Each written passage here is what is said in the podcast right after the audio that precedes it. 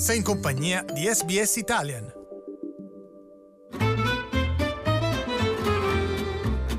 Slow Italian Fast Learning. Come già appurato da tempo, gli australiani soffrono di una serie di disturbi del sonno e in generale la qualità del loro riposo è piuttosto scadente. Ma a queste informazioni, già di dominio pubblico, se ne è aggiunta un'altra, altrettanto poco rassicurante. Secondo una ricerca, infatti, circa un terzo della popolazione soffre del cosiddetto social jet lag, cioè di un ritmo sonno-veglia sfalsato rispetto all'orologio biologico. Uno squilibrio che può dipendere da vari fattori, la scuola, il lavoro, gli impegni quotidiani. La dottoressa Amy Reynolds è titolare della cattedra di psicologia e salute pubblica alla CQ University e ha curato e redatto uno studio proprio sulle abitudini del sonno degli australiani. Una ricerca pubblicata dalla rivista internazionale Sleep Medicine, nella quale la Reynolds sostiene che il problema non si risolve dormendo più a lungo nei fine settimana.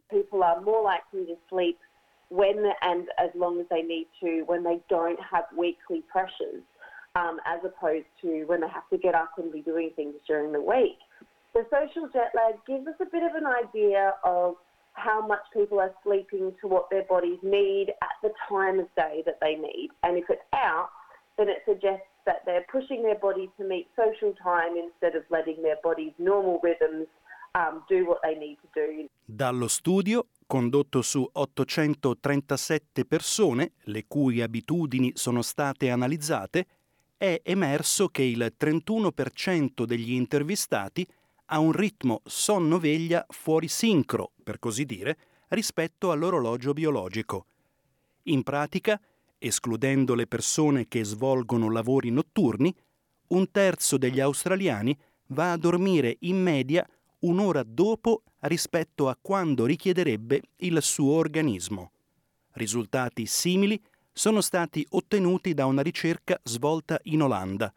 Sotto accusa, tanto per cambiare, è la tecnologia e il bello o il brutto è che la maggior parte delle persone è pienamente consapevole dell'impatto negativo che questa ha sulle loro vite. We don't actually have technology in the bedroom and I think that's an important thing that, that we make sure we don't do. Um, and I could probably say that there's probably lots of people out there that do, and I could say that that would impact on it. People are busy in their work, so they neglect their sleep. This is uh, like Facebook and all these things are interrupting their people's sleep. Le persone che soffrono di questo fuso orario sociale tendenzialmente vanno a letto tardi, si svegliano tardi, si presentano in ritardo al lavoro e quando si presentano sul luogo di lavoro sono spesso cagionevoli di salute. Una catena di problemi che, secondo il professor Peter Eastwood, presidente dell'Australasian Sleep Association, è così diffuso da avere effetti sull'intera società, al punto che anche i parlamentari federali stanno prendendo coscienza del problema. And they now understand that sleep is a, is a huge uh, problem for Australian society. uh, both in terms of its health consequences and in terms of its economic consequences. And in fact, the Health Minister, Minister Hunt, released a report uh, in November last year which showed that the cost of inadequate sleep in Australia over one year was $66 billion. Secondo molti, le ragioni alla base del problema sono molto profonde. Per questa donna, ad esempio, una delle cause è che agli australiani si insegna a rispettare il lavoro più di ogni altra cosa, compresa la propria salute. We talk work, yeah, work-life balance, and we know that's just a furphy. It's just, you know, we talk, yes, work-life balance, and then if you actually do take time off for your family or to look after your mental health, then people just think you're weak. We don't look after each other.